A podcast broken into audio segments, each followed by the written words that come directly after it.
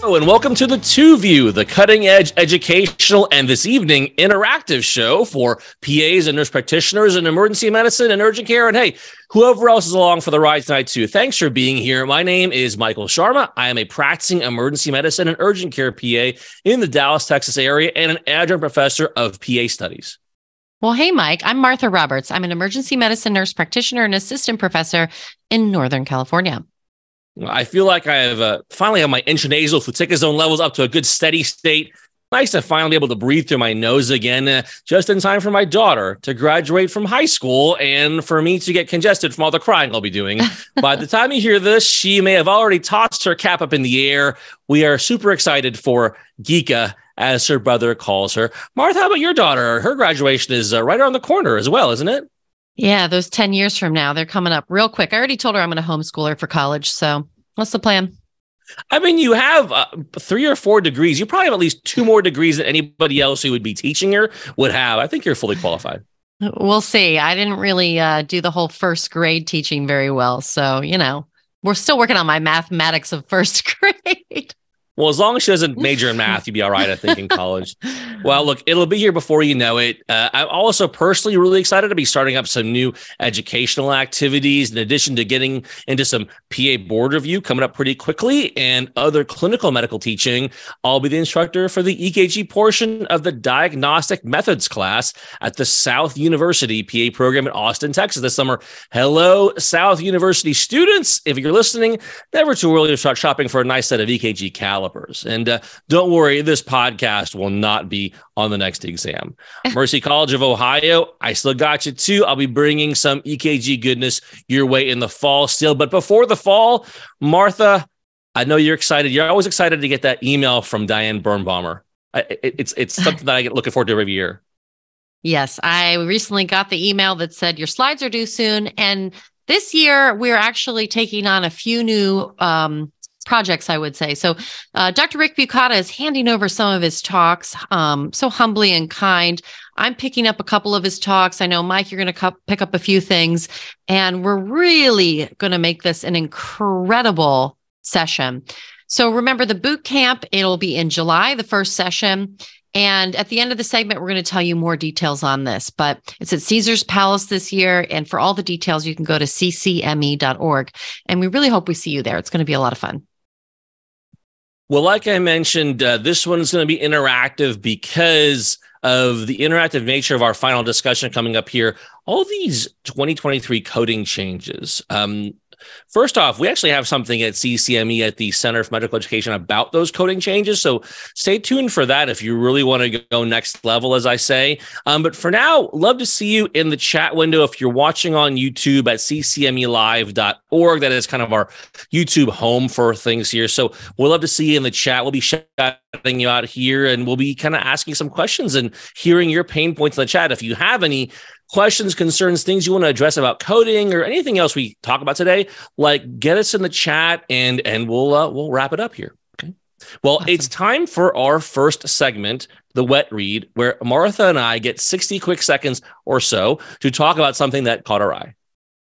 Yeah. So, you know, this month I'm kind of changing things up a little bit, Mike. I wanted to focus specifically on something that I think is going to be rewarding and fun in the for a variety of reasons. Okay. So I want to start off by talking about what to integrate into your life right now if you haven't already. And this advice comes from the SAGE advice from my PEDS EM group at UCSF and the San Francisco General. The advice is to attend and participate in your residency grand rounds, lectures, and procedural workshops. So let me explain. The physicians that I work with are truly my guiding light. They are an inspiration to watch, and their level of ability to practice medicine and care for patients is incredible in our ED.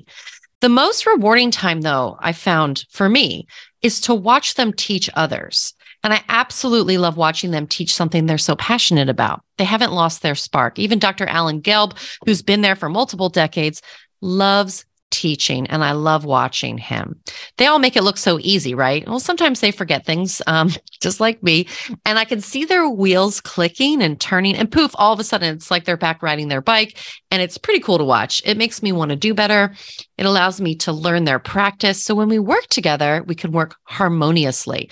So I attend a few of these teaching sessions. I've been to a couple of them virtually over the past few years. And now that the COVID restrictions have been, quote, lifted, uh, we can maybe attend again even in person.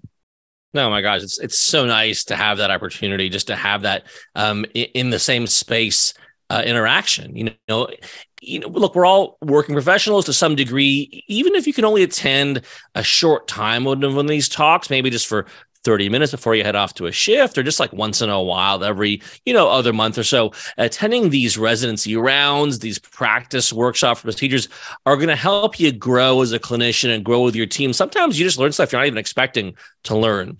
I've never been in an academic hospital until this year, and I am just in heaven, Frank, with all the different educational opportunities that I have. It's so it's so nice. Um, even if you work for a corporation of some sort, a private corporation, there's probably some sort of continuing education they do. Their equivalent of grand rounds. Uh, I highly recommend in just taking the time, and uh, it's going to feel like a sacrifice, but once you do it, I think you'll be so glad that you did.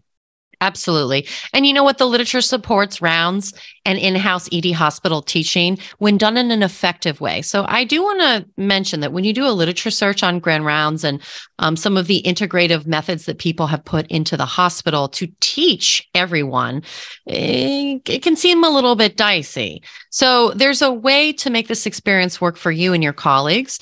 And why not join and add your input? I'm really lucky to have the physician educators in my shop, and I value the opinions of our nurse practitioners.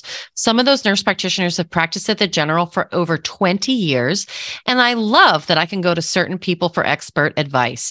You know, I got Karen, who's done um, street medicine, I have Sharon, who has literally seen every single patient in the San Francisco area, and I have Tina and Gabe and Christina. I mean, the list goes on. I know Mark just got his 20 year veteran there. Um, Jen, I mean, I have to give them all shout outs because they're just wonderful people. Um, so yeah, don't don't take this for granted. Go to the lectures, you won't be sorry. I think it's great, you know, those shout outs here. I hope they're listening, those people that are you're shouting out here. I hope so too. Well, Maybe you've watched the HBO show The Last of Us, where the world was overrun by fungus. I know it was a video game first. Take it easy, fellow nerds. The reality is that we need more fungus these days. Mm-hmm. Penicillin G benzathine, trade name Bicillin LA, was announced by the Food and Drug Administration to be on shortage as of late April 2023, and the World Health Organization reports a global shortage as well. The cause is increased demand from a spike in syphilis and strep throat cases. Uh, not in the same person, I hope. Anyways, uh, the CDC reports that the US hit a 70 year high for syphilis cases in 2021, the last year when we had numbers available. Way to go, syphilis. Great job. Plus, strep throat incidence continues to be high. Don't worry, the FDA says this should be fixed in October. My recommendation don't waste penicillin shots on people with strep throat. It's such a minor infection in most cases. If they can't swallow pills, tell them to get a pill crusher and a 10 day supply of pudding. Mm-mm-mm. Penicillin and pudding, it's like peanut butter and jelly. That's gross, Mike. Come on, don't don't lie to him. Nobody likes a liar. Mm. But I will say, actually, a note from Jeannie. Jeannie, one of the nurse practitioners I work with, who's been practicing in this field forever. She also works at Stanford. She, Jeannie Hoffman, you know, reminded me every single shift. She's like, "But you know, Martha, it could be syphilis. It could be, right? It could be." And I'm like, you know, I can't argue with you. It absolutely could. it could be. Now, where's the pudding? I'm hungry. well, next, uh, dry scan, where we penetrate a little deeper into two other topics. And Martha, you're on an educational roll right now. Yeah, you know, Mike, I debated about putting this into our podcast this month, but I got to tell you, I've been seeing more and more people for this issue. And then I got a case study in my email box. I'll tell you a little more about that, which inspired this segment. And I think it's um, definitely out of my wheelhouse as far as the end game for these patients, like the grand scheme of what happens to these patients. I'll tell you the diagnosis in a middle in a minute. Right. But it really kind of allowed me to kind of flex my brain and understand a little bit more about how horrible this one particular disease is affecting people all across the world. So, I want to talk about and highlight a Medscape Health Care Case Study Challenge. First off, no kickbacks from Medscape. I don't work for them. They've given me no money or fame. And although that would be nice, uh, they give great out education. They give it out for free. And so I'm going to throw them a bone. And you know what? You can subscribe to any case study challenge you want. Lots of websites offer them. You can subscribe for free to almost all of them. And you know what? If I don't want to read it, I delete it. But sometimes something catches my eye and I thought, oh, wow, this one's really interesting.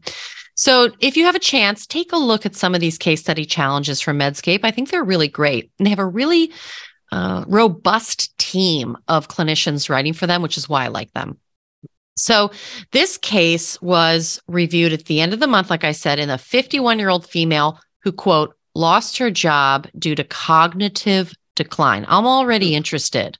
Like, what's happening here? Like, that's that's not that far off for me. So, before we yeah. go into this case study, I want to acknowledge that I realize this is not necessarily all emergency medicine. This is not all something that you would be doing, but I like the way that it made my brain think to expect the next patient with this diagnosis and think, oh my gosh, I might be missing this.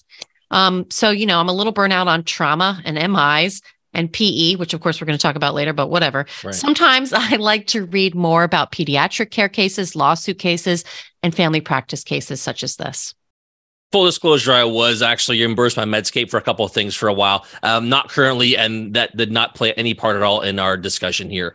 You know, sometimes I, don't like being everything to everyone in the ED. Like, I really am not the person to write a letter to your landlord that no one else will write about how important it is for you to move out of your apartment because you think you saw some black mold, or maybe you should be allowed to stay in your rental because you need your emotional support emu. Uh, but but sometimes people come to the ED because they need paper of some sort, uh, a work note to go back to work, workman's comp stuff, some chronic issues documented, maybe concerns about malpractice for outside facilities, or they need a referral because of like insurance nightmares, or maybe they're in your ED because there's nowhere else to turn and they have a problem that no one else can figure out or no one else has the resources to bring to bear like we do. Uh, even the situation maybe it's not necessarily a true medical emergency in that sense sometimes there are situations, especially when social determinants of health play a part, where the right thing to do is the million dollar workup or at least a 500K workup, a, a prolonged ED stay, and, and maybe even admission to expedite future care. Sometimes these are the patients I help the most in a given you know, week or month and I end up remembering for the rest of my career. Yeah. So, this topic that we want to bring to light is that of Alzheimer's and other dementia causing diseases. They really are a cruel beast. They are memory killers, and they've been in the news a lot lately. I think we have basically mm, a really heavy population of aging parents right now, our baby boomers, and many of them in their 70s include celebrities and famous figures that we've grown up with. Sadly, I don't think these dementia diseases have gotten as much attention as I would have liked them to have until some famous people spoke out about them. People like Tony Bennett, Bruce Willis, Robin Williams. They're all some of those that showcased what the life was like with dementia. Alzheimer's and other forms of dementia are affecting younger people more and more. And that's why I wanted to bring this into light, right? So we know that altered mental status can present to the ER or primary care, trailing with a complicated list of possible culprits, everything from drugs and alcohol trauma, tumors, infection, neurological issues, electrolyte imbalances. The laundry list is very long, and we're not going to get into all the causes for altered mental status today. But I do want to highlight a few things about this case. Right. Here's the case you brought to me. Uh, a 51 year old woman is brought in by her husband, who reports that she's had slowly progressive cognitive decline for about two years. Her initial symptoms included memory loss, forgetting conversations, repeating herself, repeating herself, just kidding, uh, and asking the same question within a short period. She had been working as a mortgage underwriter for 20 years and was laid off from her job about 18 months ago. She took another position doing similar but less demanding job stuff and was let go from that job too seven months ago. Her husband notes that she was having difficulty remembering even the password she would use to access her computer systems that she used every day. Yeah. So, wow. If the password thing is her problem, I should be concerned about my own inability to remember my passwords daily, Mike. But Um, I don't even know what day it is. Uh, I think it's is it Monday? If they wouldn't make you change your password every freaking three months, I wouldn't have a problem remembering it. Honestly, okay. Yeah. Well, the other thing is, I'm watching the nurse in the triage area saying this to the patient. Uh, two years. Yeah, yeah. What's yeah. different about it today? Huh? Hmm. what? Why the heck are you here? You know, I hate that. I can't stand it when I hear people talk to other human beings like that. Well, clearly something's different today. Or you know what? They really just need help.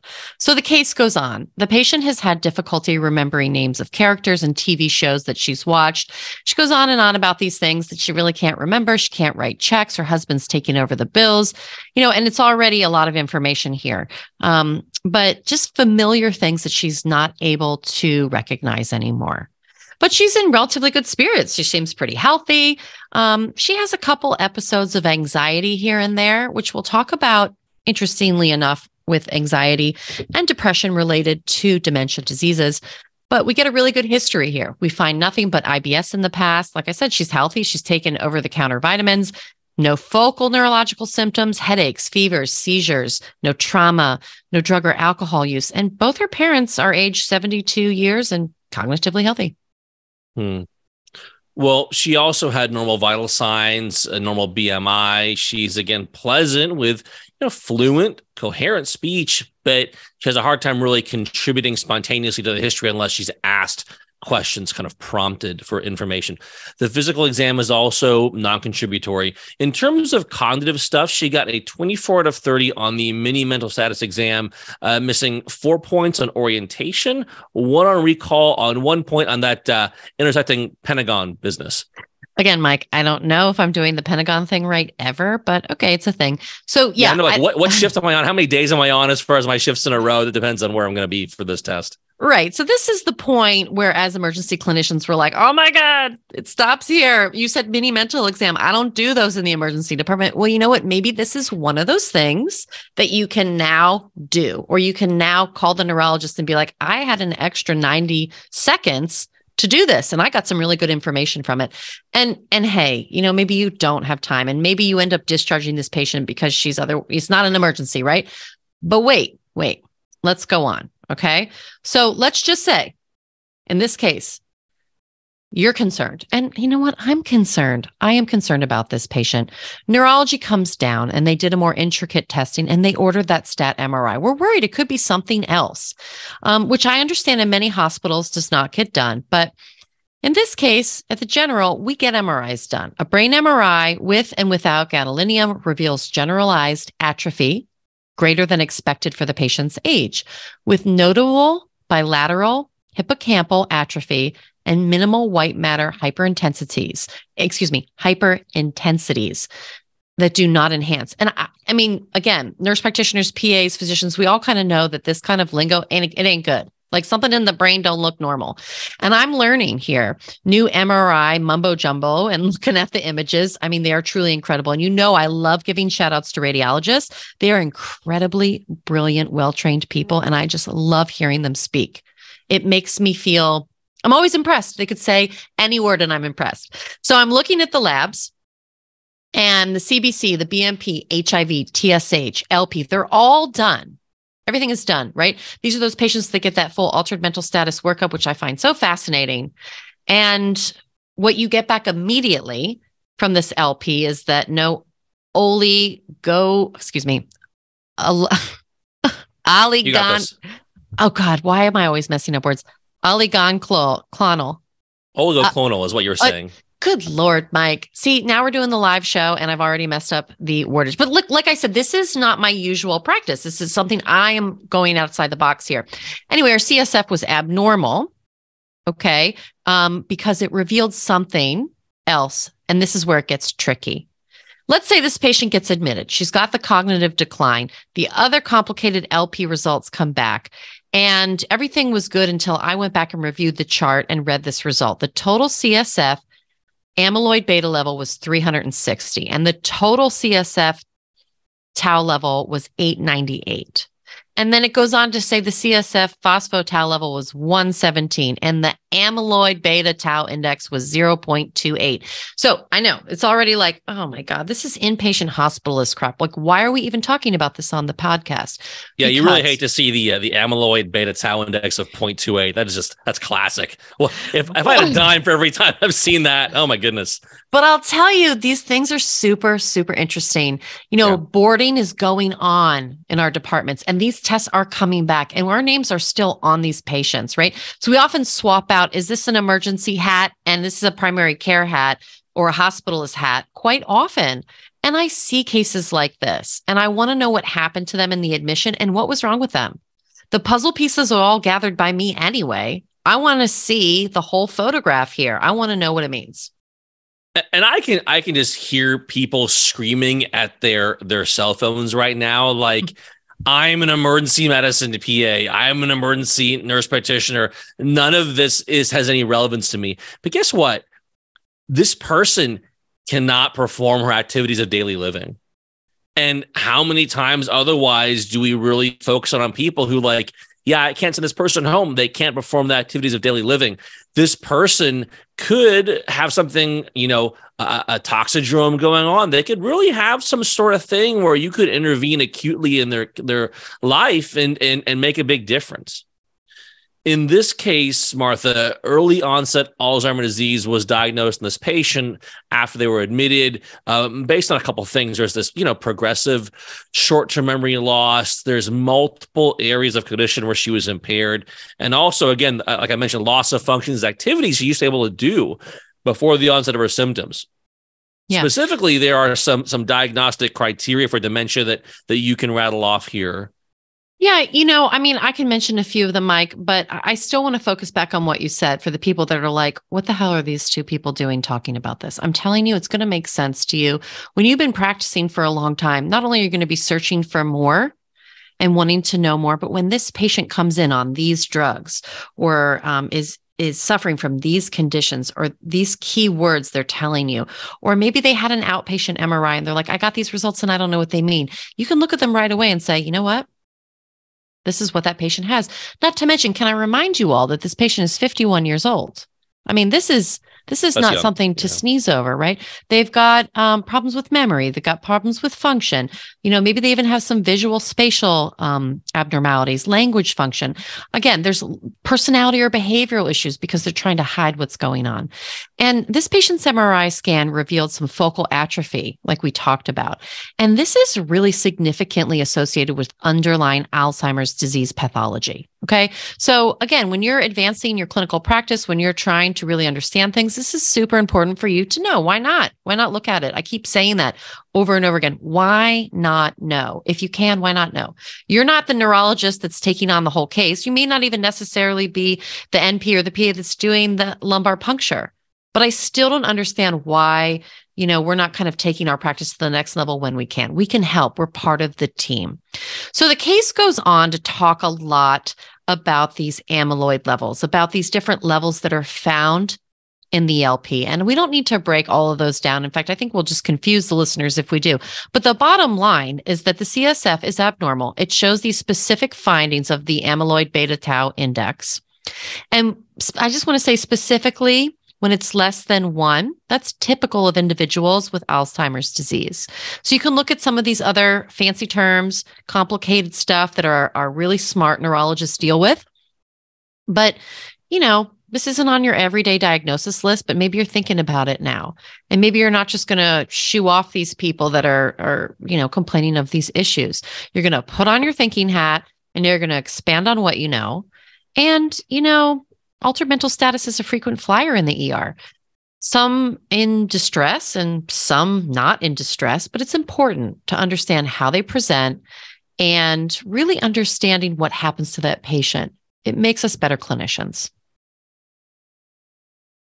Right. Uh, you know, we understand that Alzheimer's dementia is theorized to be caused by these mutations, um, and there are these amyloid precursor proteins, pre uh, genes, presenilin one and two proteins. So there's a lot of family history. Interestingly enough, um, this patient did not have that apparently. Mm-hmm. Currently, Alzheimer's disease has no cure. There are some cholinesterase inhibitors that help treat it. Um, memantine. Memantine is a generic name for a drug, trade name Namenda, yeah. which is a N-methyl D-aspartate antagonist. So, uh, you know, it's nice, you know, when you see someone who comes in and, you know, look at their med list and they take, you know, memantine, you can kind of know like, oh, that's what that's for. Yeah.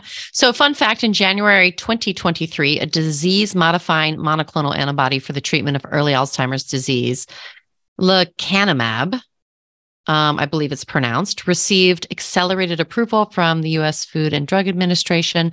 And this class of drugs, it targets these amyloid accumulations in the brain, which is a major feature of Alzheimer's disease, right? So a key tip here here really is for the known dementia patient who comes into the ER, they may also have anxiety and mood disorders. I mentioned this very early on in this conversation, and they might be on SSRIs. So I want you to think, consider the fact that they may not remember that they took their medications and took a whole bunch of SSRIs that morning. And hey, are they at risk for serotonin syndrome? Maybe, uh, you know, this could be a cause for an accelerated altered mental status state. I think serotonin syndrome would be a good topic to cover next month. I haven't talked about tramadol in at least a, two or three episodes here, so that'd be oh, great. Oh, good. You said tramadol. Please no. If you want more information, you can check out the case in our liner notes and read more. And if you want to contribute to Alzheimer's research, check out www.alz.org, the Alzheimer's Association, or the NIH website.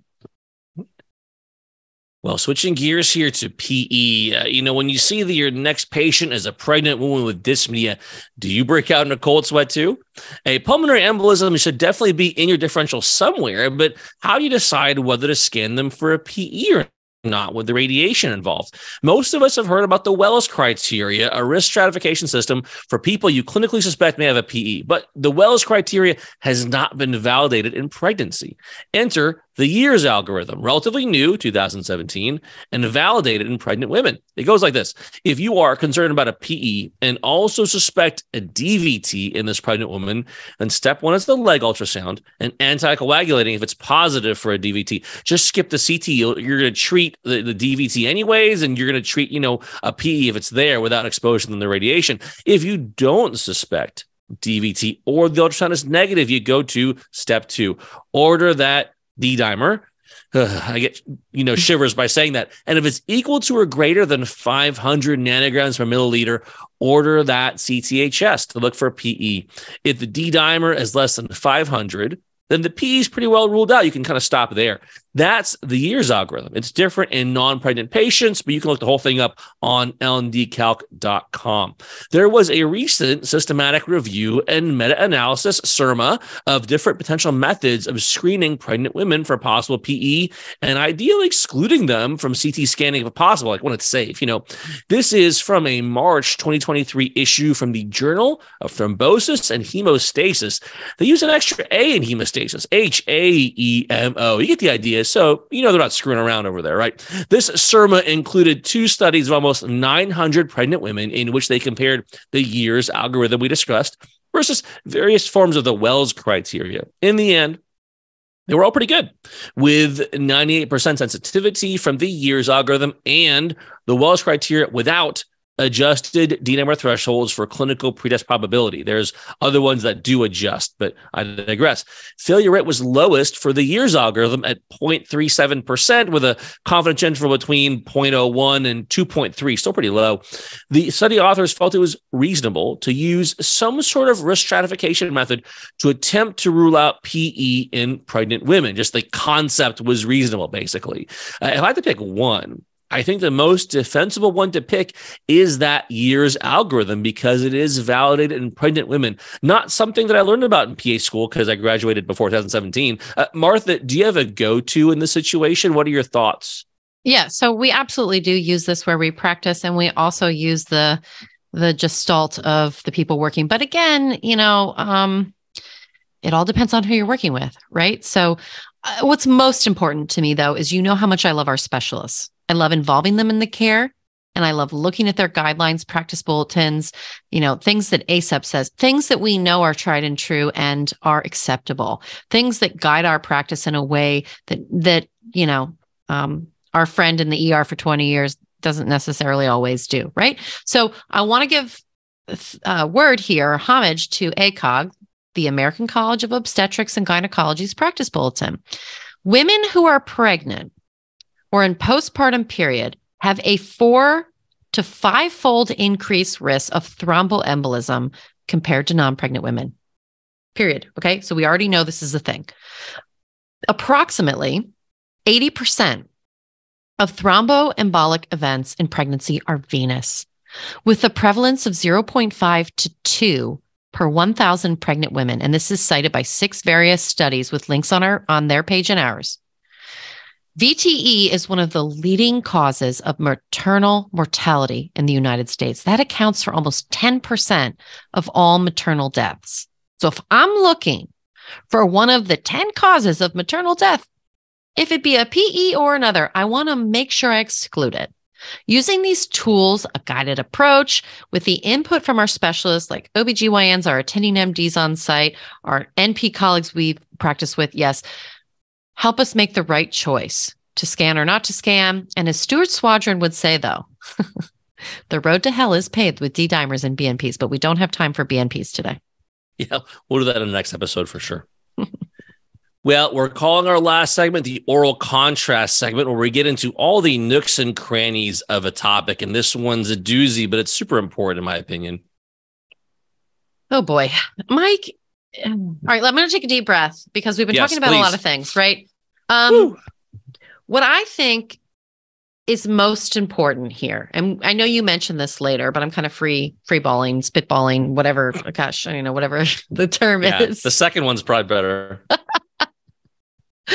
What i wanted to say is that your institution is going to do a lot of different things okay? This is not the final word and all be all. This is just what what we've accumulated from these guidelines.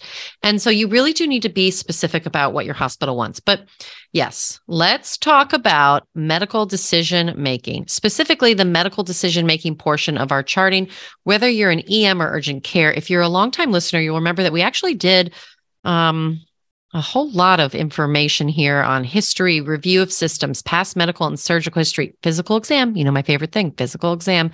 95% will tell you your diagnosis way back in episode four.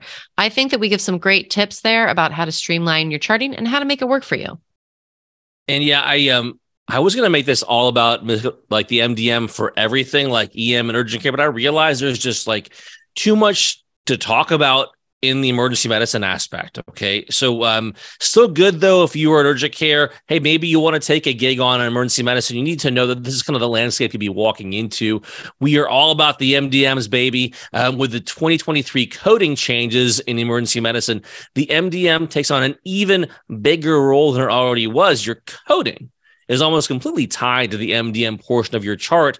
We're talking about what's called E&M codes, evaluation and management codes, codes that describe how complex a patient was. The more complex a patient was, the more you can bill for that patient and the more revenue you bring in for your department. And if you don't see it, trust me, there is someone out there who is keeping an eye on how much you earn or lose for your department. You've probably heard about a bunch of new info you've been asked to chart about in the MDM, like, yeah, did you give parenteral controlled substances? Did you use prescription drugs in the management of your patient? Social determinants of health, independent interpretation of imaging. I'm seeing people doing like 10 point coding checklists, having to fill in text in every line with whether they did or didn't do a certain thing. And uh, you might be thinking, like I was in January, I thought this was supposed to save me time. the answer is it will if you know how. It's always if you know how, Mike. Our goals you know today, yeah, are to make it clearer, really, about what information supports different levels of complexity in the chart and what information or documentation of certain tasks can be skipped over, basically, from a coding perspective. So let's understand what's important to capture and what is charting fluff so that we won't move the needle. Let's cut out the fluff and save you that time. And Mike, you really you did a good job going through all this. I'm I'm really happy you did this, and I'm glad I didn't have to.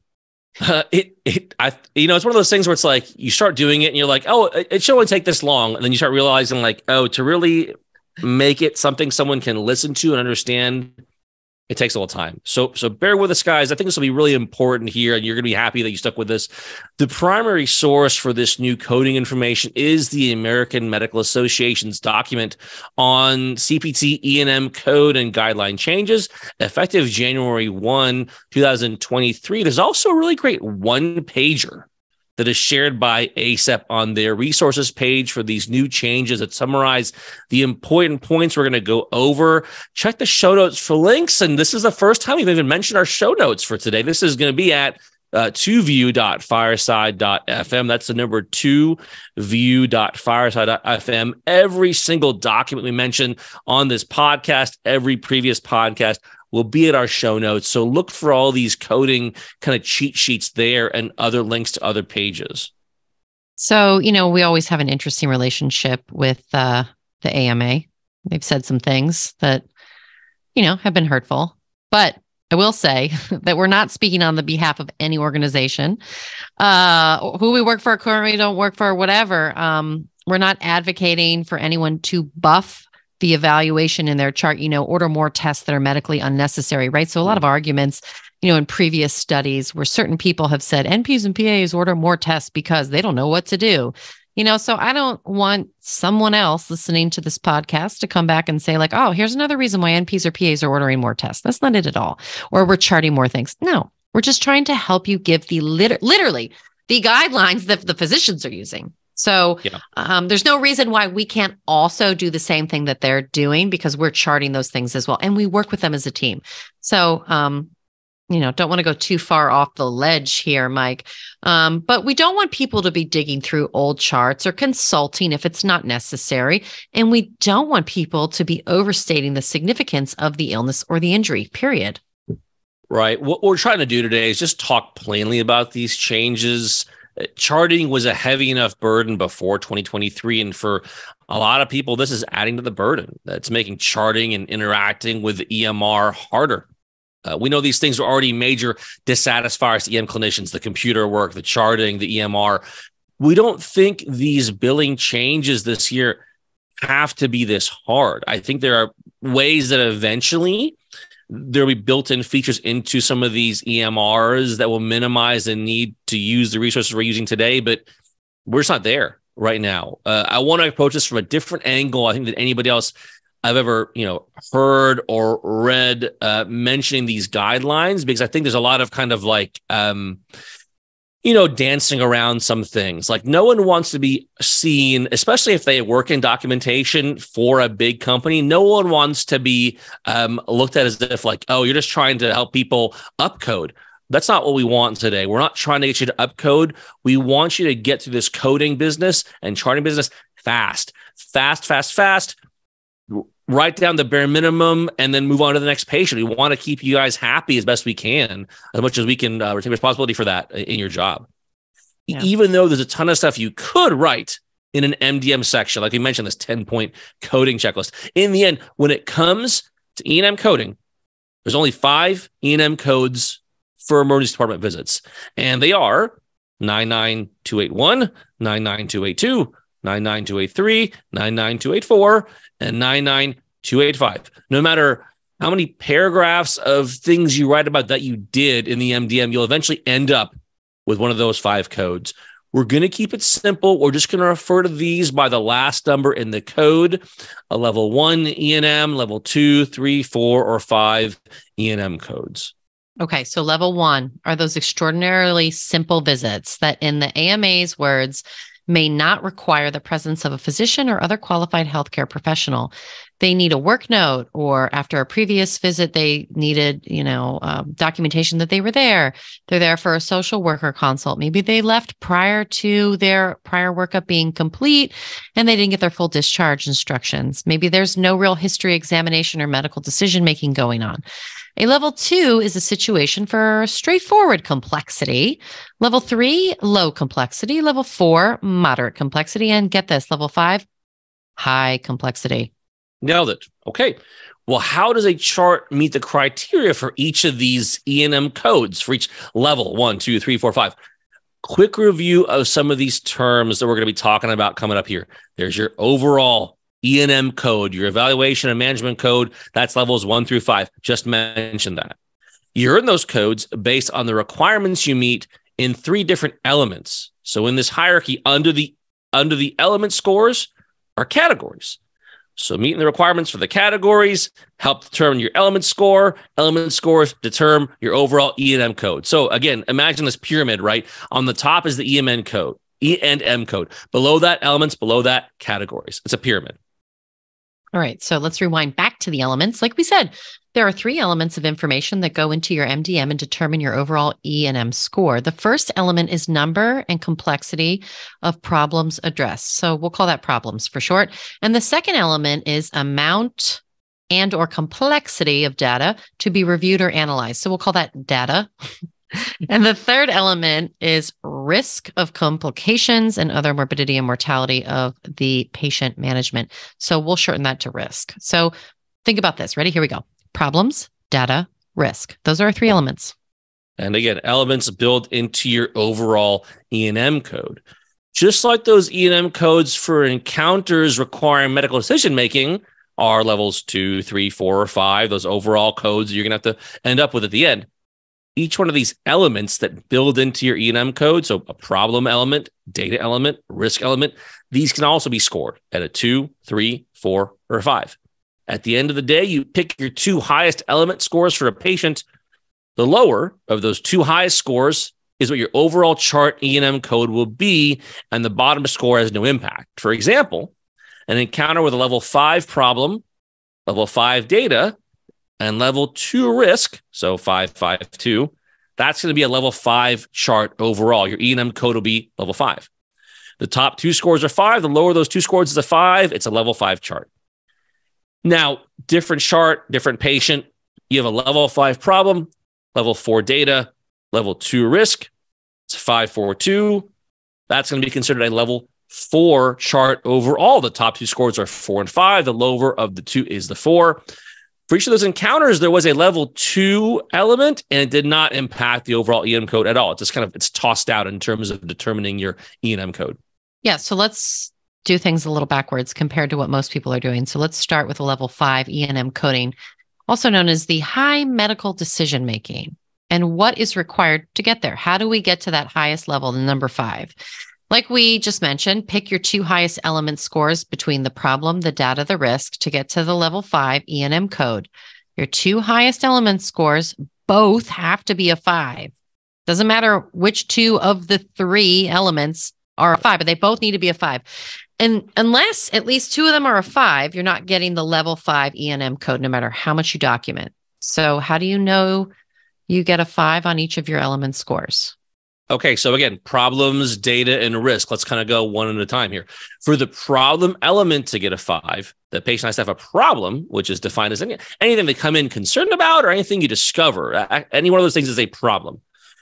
So the problem has to either be a chronic illness with a severe exacerbation, progression, or some sort of side effects to treatment, or they have an illness or injury, acute or chronic, that poses a threat to life or bodily function to include you know like a you know organ function or, or or limb or eye function here.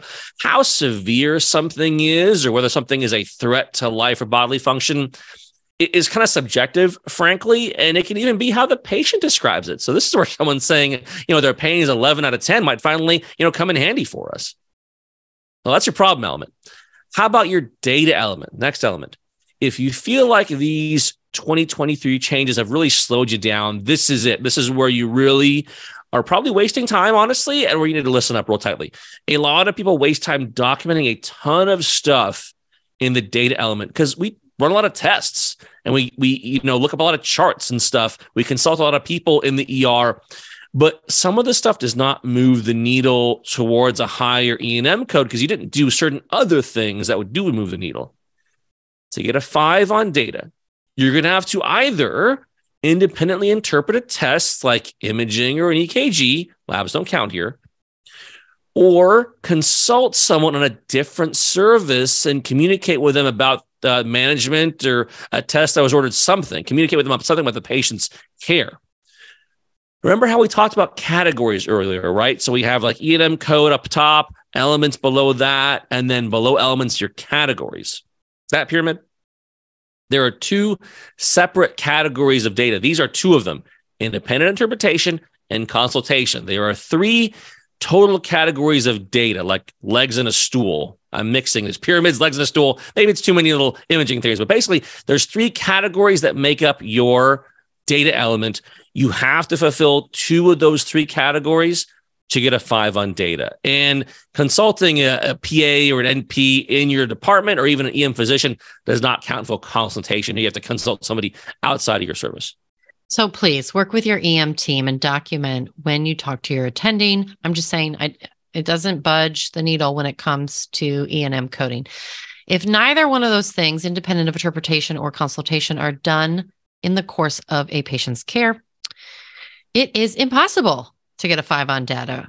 Or even if you manage to get a five on your data element, if you don't also have a five on either your problem or your risk element, you're not getting a five overall E&M code anyways.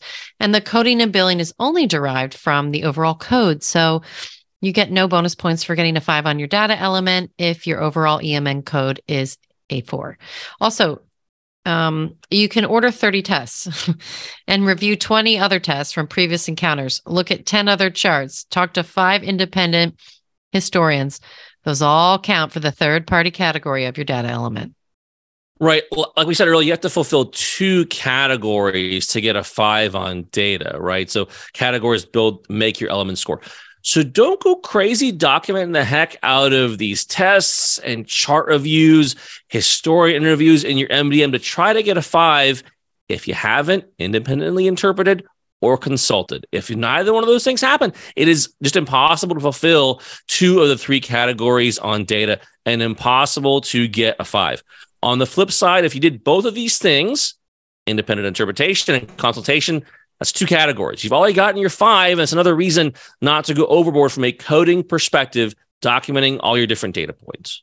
All right. So we mentioned how ordering or reviewing tests, reviewing charts, and talking independent historians, they all count towards one category of your data element. Let's focus on that briefly. We're going to call this the potpourri data category.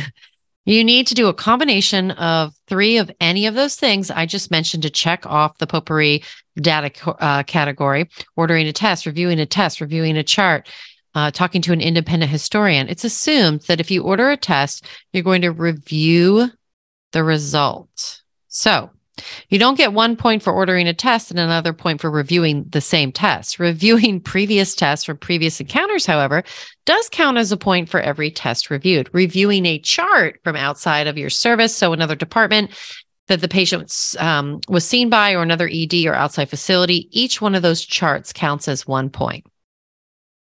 You're doing great, folks. You're listening along. You're really getting this. I can hear out there. If not, you can always rewind back. And we're also going to show other stuff here, some visual um, stuff on the YouTube here. By the way, the YouTube is Center for Medical Education. You can go there on YouTube or just go to ccmelive.org and you'll be directed towards our YouTube page. We'll have some visual stuff coming up here shortly.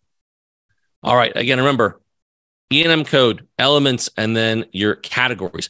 Once you hit three points in this potpourri data category, you've satisfied this category from a coding perspective. You do not get any further coding credit after you've hit three points. Like document the other stuff you did, like checking charts and like talking to historians, if it seems to help for like continuity of care or medical legal protection or just patient care overall.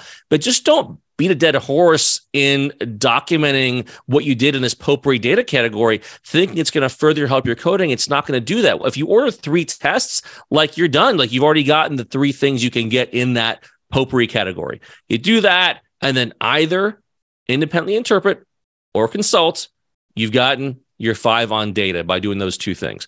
Now, if you've already managed to get a five on your problem element, right? Some sort of serious problem they're coming in for, exacerbation, whatever else here, because the patient had a pretty serious problem, and a five on your data element. So, two of those three categories we just talked about. Congratulations, you have your level five E&M code overall. There's no bonus points for spending a bunch of time documenting how you've qualified for a five. And the third element, the risk element, which we're going to talk about in a second here, on top of the five you've already earned, there's no level six, you know, but say you're still needing one more element score of five. Let's talk about the last element, risk.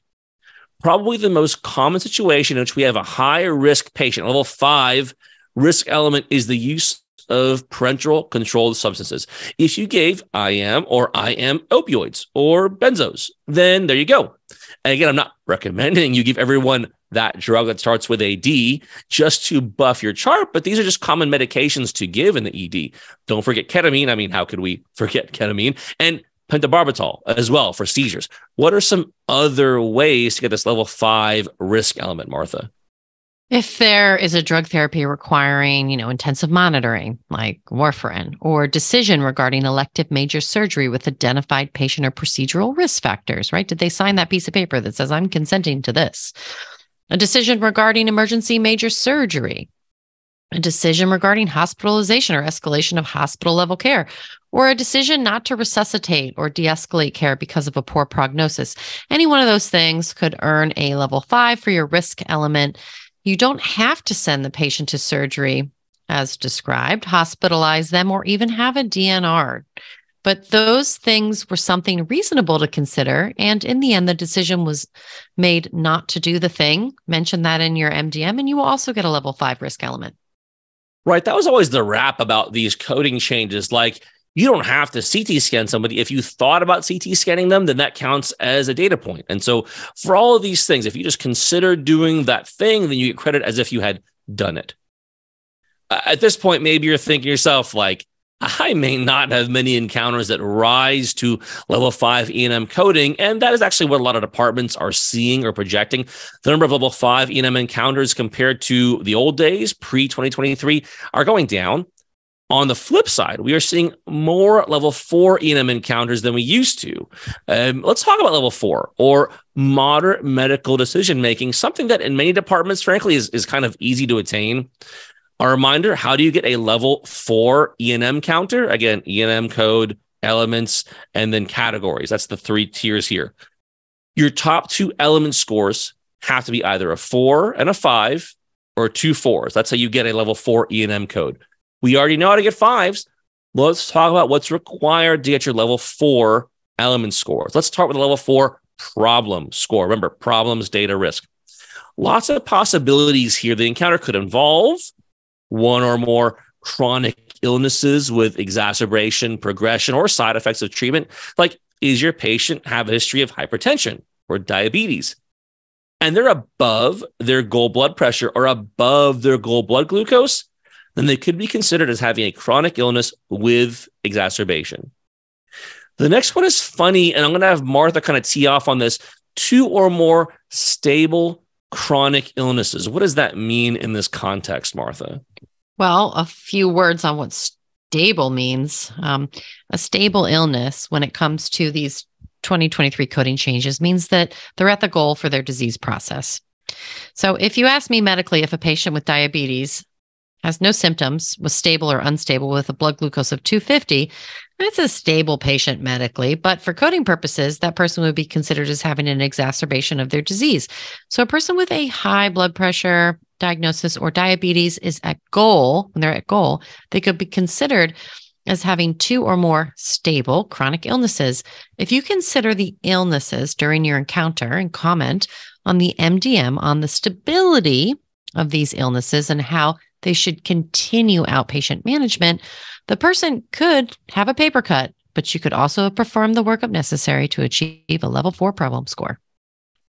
And, you know, when you're in this game long enough, you're already doing this work. Like in seconds, you are scanning their medical history. You're looking at, you know, their glucose, their, you know, um, blood pressure, and you do that in seconds. And then you move on and you don't think about the work that you've just done. Um, it's still cognitive work that you do. Even considering, do I get a blood sugar in this patient who um, has diabetes but has those symptoms? Just the fact that you consider getting a blood glucose, that kind of counts. Uh, so you might as well get credit for it somewhere. Moving on to other problems that meet level four criteria. One undiagnosed new problem with uncertain prognosis. So, like chest pain, abdominal pain, uh, funny headache with time of the disposition. You don't really know quite what's going on here, but you rule that emergency to your satisfaction. All those kinds of patient problems fit into this category. How about one acute illness with systemic symptoms? So initially I thought like this was stuff from like a viral URI with chills. Like that's an acute illness. There's systemic symptoms, chills, bingo bango, you're got that code, but that's not the case. From the CPT manual from the AMA for coding, purposes, coding purposes. An acute illness with systemic symptoms is an acute illness with a high risk of mortality if left untreated. So pyelo with like fever, colitis with chills, maybe even a bacterial and skin infection with some sort of constitutional symptom, myalgias would qualify. Other systemic symptoms a patient could be having are fatigue and just malaise. You kind of feel crappy. One last problem that could be coded as level four one acute complicated injury. Again, from the CPT manual, this is an injury which requires treatment that includes evaluation of body systems that are not directly part of the injured organ. The injury is extensive or the treatment options are multiple and or associated with risk of morbidity. A fall or an MVC where there are multiple body parts potentially injured or maybe head trauma with concerns for some sort of brain injury are good examples. All right. So remember problems, data, risk. There are three elements. That was the level four problem score, what's required there. Let's talk about what's required to get a level four data element. You just need to satisfy one of those data categories we mentioned when we were talking about a level five data score. Level five needs two categories, level four, just one category. You could independently interpret an X ray or an EKG. That's got you right there, your level four data element. You already got level four just by doing that one thing. Or you could just consult somebody outside of your service. That gets you a level four data element, just doing that one thing. Or you fulfill three of those like potpourri data items we were talking about earlier reviewing tests, ordering tests, reviewing an outside chart, or talking to an independent historian. You do three of those things, that gets you a four. So, like, how many times do we order three tests on someone like CBC, CMP, lipase? So often. So, this is not hard to get there. How about the level four risk score? There are many aspects of risk in many of your patients that you probably always deal with regularly. And Martha, I want you to rattle these off because the last one is kind of, I think, near and dear to your heart. So, prescription drug management. Did you give them a prescription? Did you send them home with one? Did you document? Did you consider it? Are you continuing something they're already on? Then a decision regarding minor surgery with identified patient or procedural risk factors, a decision regarding elective major surgery without identified patient or procedural risk factors. There is some subjectivity involved in deciding whether surgery is minor or major surgery. And then diagnosis or treatment significantly limited by social determinants of health. Okay. So I want to spend a little time on this last one. If you Google AMA, actually, what was this that you Googled, Mike? Yeah. So it's AMA SDOH. So social determinants of health or SDOH. So AMA SDOH Z PDF. What happens? I know it's if a you, mouthful. What if you just write in social determinants of health? That's what I would have written there's so many different kinds of like websites that come up but if you google this in particular this string in particular you get the pdf that is like the most specific thing you're going to want so like feel free to, to hunt around and by the way it'll be on our website too 2view.fireside.fm the number two view of course that pdf is is linked right there directly but if you're just driving around and this kind of sticks in your craw then yeah you can just google this search string you got to use google and you'll find this pdf that you're going to talk about here yeah I, I looked at the PDF, but I'm like, what did you Google to find it? I just looked at the link that you sent me. So I'm just that's, that's good too. Yeah. I I had to clarify that. So, yes, you look at this PDF and it's a list of potential social determinants of health by ICD 10 code, and they all start with Z. If someone's social determinants of health affected your encounter, they're uninsured, they're underinsured, they're suffering from homelessness, there are health literacy issues. They are just moved now new to the area. They're in the ED as some part of legal process. Maybe they're accompanied by police. These are all factors into which how you cared for the patient or the aftercare. And that gets you a level four data element. A best practice would be a diagnosis um, with a patient. Excuse me. The best practice would be to diagnose the patient with their Z code in addition to their medical problem. So it's clear right? So you diagnose them with chest pain and uh, you know legal issues, whatever. Let's see if I can look it up right now. So we'll pull that up here in a second. Um, there'll be a section in which I throw it to Dave. He's going to pull this up. But yeah, there's a Z code that is um, hmm. There's a legal one. Yeah, mm-hmm. Z65. Um, problems related to other psychosocial circumstances, including um, imprisonment, incarceration, etc. Okay, so we've talked a lot about theory, and God bless you for hanging on through that last part. I think that it's going to take, frankly, some time. It took me some time to kind of like nug through this and how do I explain this well. It'll probably take you some time to listen back through this once or twice to really get it. Uh, but let's talk about some tactics. How do you actually manage all this information on the fly on your shift, in addition to, you know, not killing anybody that you're taking care of? We talked on episode 24 about this easy EM coding calculator from MDCalc. If you search on the internet for MDCalc 2023, it's going to be your first hit. And Dave, I'm going to throw it to you now. I'm going to share my screen just so I can have this on the screen while I'm talking about it because it's going to be just, you know, a lot easier for folks to like look at while I'm talking. So I'm sharing my screen now. Here we go. So this is the MDCalc calculator, this 2023 emergency medicine coding guide. Again, you just Google MDCalc 2023. It's your first hit. You're probably driving along or doing some sort of extreme sport right now because we're all EM clinicians, right? But when you get to a computer, just pull up this calculator at MDCalc called the 2023 Emergency Medicine Coding Guide.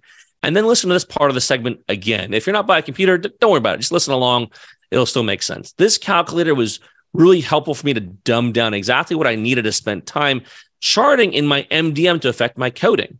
So what I do tactically is this: I, have my EMR pulled up, and I have you know whatever internet browser pulled up in another window, and I have this website pulled up, and I consult it quickly every time I'm at the MDM section in someone's chart. Like it's very easy to uh, just click over and click a few buttons and see where I'm at like the other calculators on MDCalc, the final score is spit out at the bottom of the page. So I quickly fill it out. It's the, the bottom part is four lines, and I just highlight and I copy and I paste Control C, Control V if you're on a, a PC, and it, it moves it over to your chart. It's four lines, um, and I'm, I'm going to circle it kind of right here on the screen. So here you go. You can see this laser pointer here. That's the, the thing I copy. Okay. Line one's the estimated level of service, your E&M code.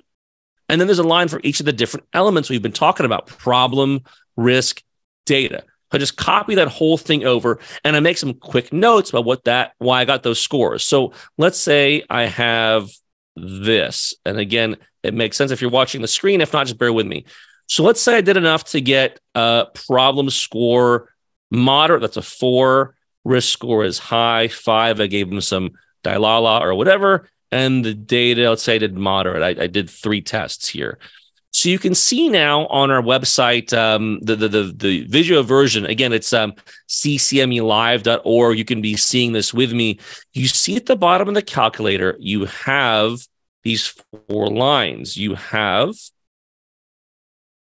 four estimated level of service, problems moderate four, risk high five, data moderate four.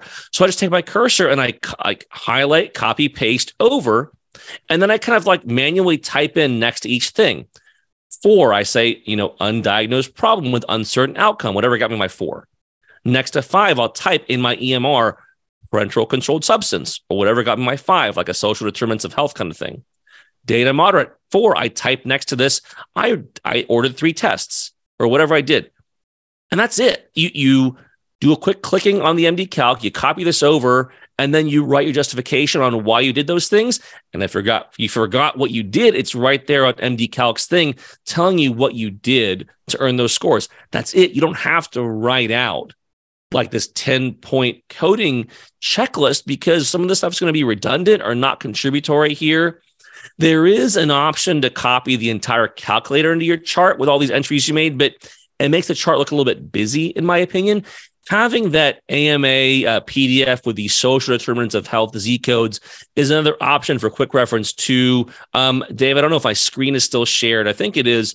So here is what that looks like. So it looks like this at the start here ICD 10 CM coding for social determinants of health. And you scroll down, and oh my gosh, aren't there so many beautiful Z codes right there? And you, you diagnose a patient with those Z codes, and it can get you quickly a level four for your um, that would be your risk element.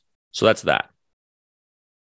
Okay, so Mike, I got two things to say. Well, actually, you know, I always have I have more things to say always, but this is what I would like to say. We can't cover everything when it comes to these new coding changes. No doubt that your hospital or care practice has gone over this with you.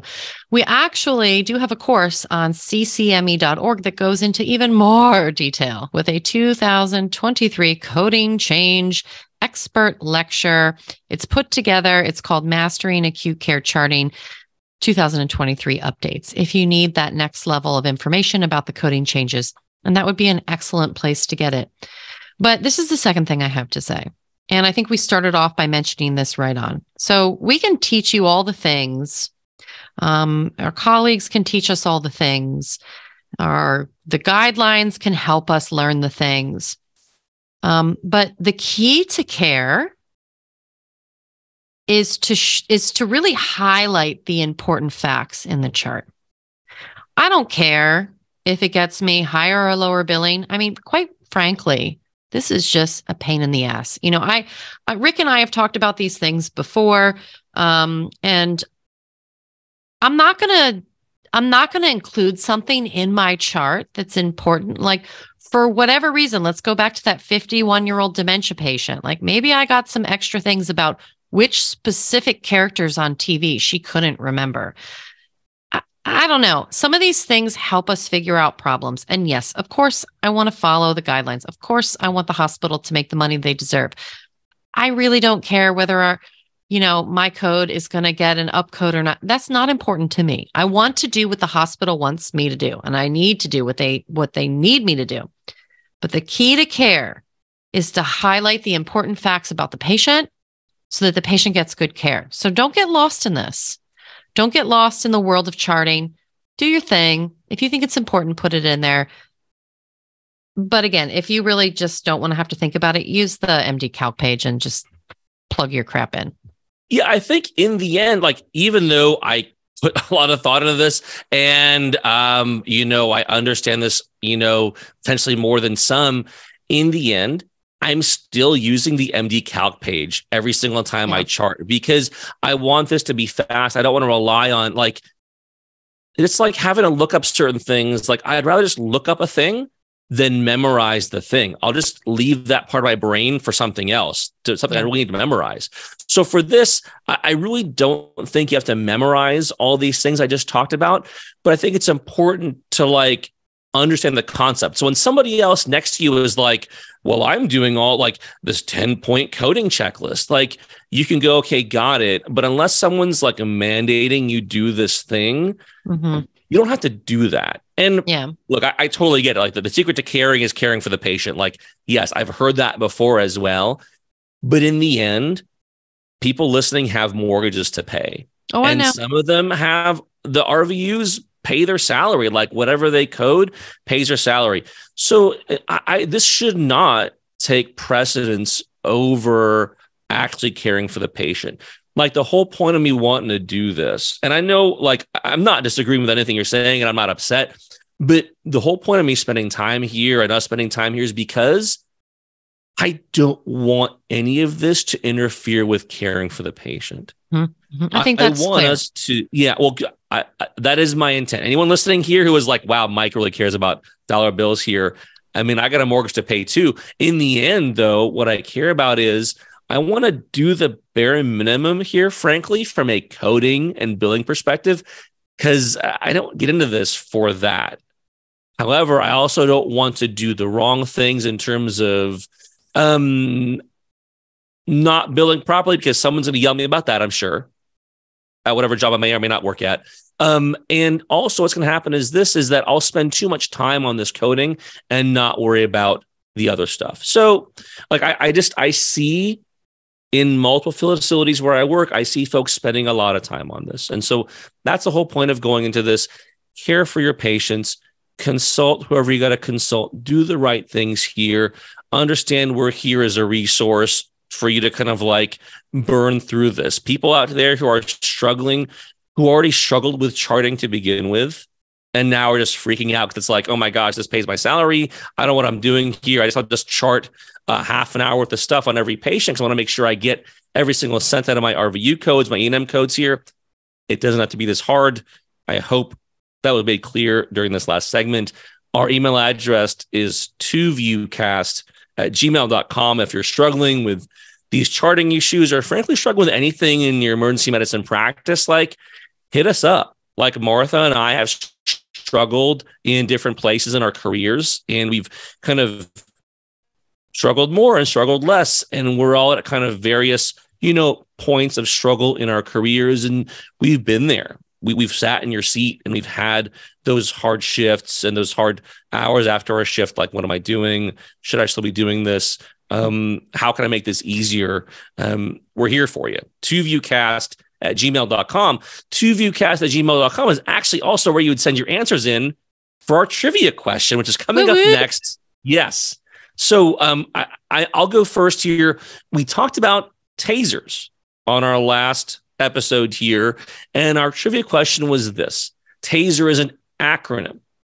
What does it stand for? And what is the neurology theme name of the company that makes Taser brand devices? So Taser stands for Tom A. Swift Electric Rifle.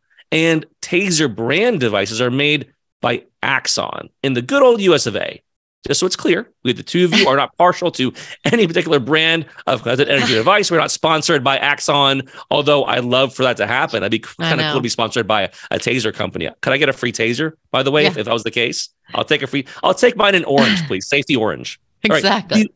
The, winner, I'd love to announce them, but they, out of respect to them, they asked to remain anonymous. So we'll keep it on the down low. That's cool. Live your life. Yeah. yeah, they just didn't want any attention drawn to them, but it's uh it's definitely um, someone we really appreciate as listeners. So thank you. Yes. So, new question this month What famous American love goddess actress, dancer, and performer died of Alzheimer's disease in 1987? And what famous movie showcased her as a femme fatale in her first major dramatic role? Email us your two part answer in addition to anyone you'd like to give a shout out to, as well as any feedback or comments about any episode to the email address, the number two viewcast at gmail.com. That's two viewcast at gmail.com. And well, I almost read the answer, which I'm not going to do. Great job. Uh, all right. Well, look, more information on what we're looking forward to here, just a few short months. The original emergency medicine boot camp, also the advanced emergency medicine boot camp, that coding course, mastering acute care charting, care charting, sorry, the emergency medicine and acute care course. I know our buddy Ken Millen just got back from Hilton Head, South Carolina. Beautiful in that part of the country. I love it there. Any of our courses are available at the Center for Medical Education website. That's www.ccme.org, www.ccme.org. So, new and upcoming courses this year include so many fun things. Very exciting. I had have more enthusiasm, but now it's nine o'clock. Very tired, Mike. been talking for a long time. But look, seriously, courses are so freaking fun. I mean, I don't do this, you know, I do it for free, but don't tell Rick. It is a blast. Okay. We've got our acute care series courses, online programs, heart course, farm course, and more. Mike and I are prepping our slides, like we said, for our July boot camp. I said the dates are um, going to be announced here. They're July 25th through the 28th. And our procedures course, ultrasound and farm course are offered two days in person live before the camp. There's still open spots. So check out our website for more information. And again, that's at Caesars Palace. And we really hope we see you there. The iconic Caesars. I love that. Uh, and one more thing, a, new course that I want to highlight. We just kind of, I kind of went off a little bit about how uh, everyone struggles in emergency medicine and urgent care because, um, you know, not everyone does them because they're hard.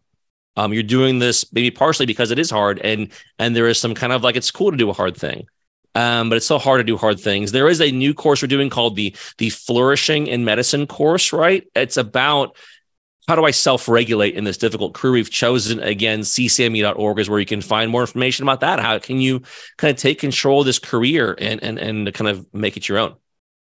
Well, thank you for listening and attending this episode of the Two View Live. Thanks to our listeners here. You could subscribe and rate us on Apple iTunes Podcasts. Google Podcasts, and Spotify. Search for Two View Emergency. That's the number two View Emergency. It'll come right up. Ratings help us climb the charts so other clinicians can get some Two View goodness. If you like YouTube and want to see the video blog, you want to see the MDCalc calculator, the PDF from the AMA, uh, get some 2View goodness and search for the Center for Medical Education website on YouTube. Just search for Center for Medical Education on YouTube or type in ccmelive.org and you can catch the video versions of this podcast. Don't forget our website where you can go next level on any of our topics, all the documents, the studies, um, the websites, they're all there. That's 2view.fireside.fm. Our audio and video engineers are Ricky Bucata and Dave Pett. Guys, thanks for helping us go live tonight. I know it's kind of a last second thing, but like super job. work on the fly here. Show notes are by Meg Dipple. Thanks, Meg. Thank you again for tuning in, friends in EM. Share this podcast with a friend. Share your thoughts via email. And thanks for sharing your time with us today on the 2View. Have a good day and a great shift.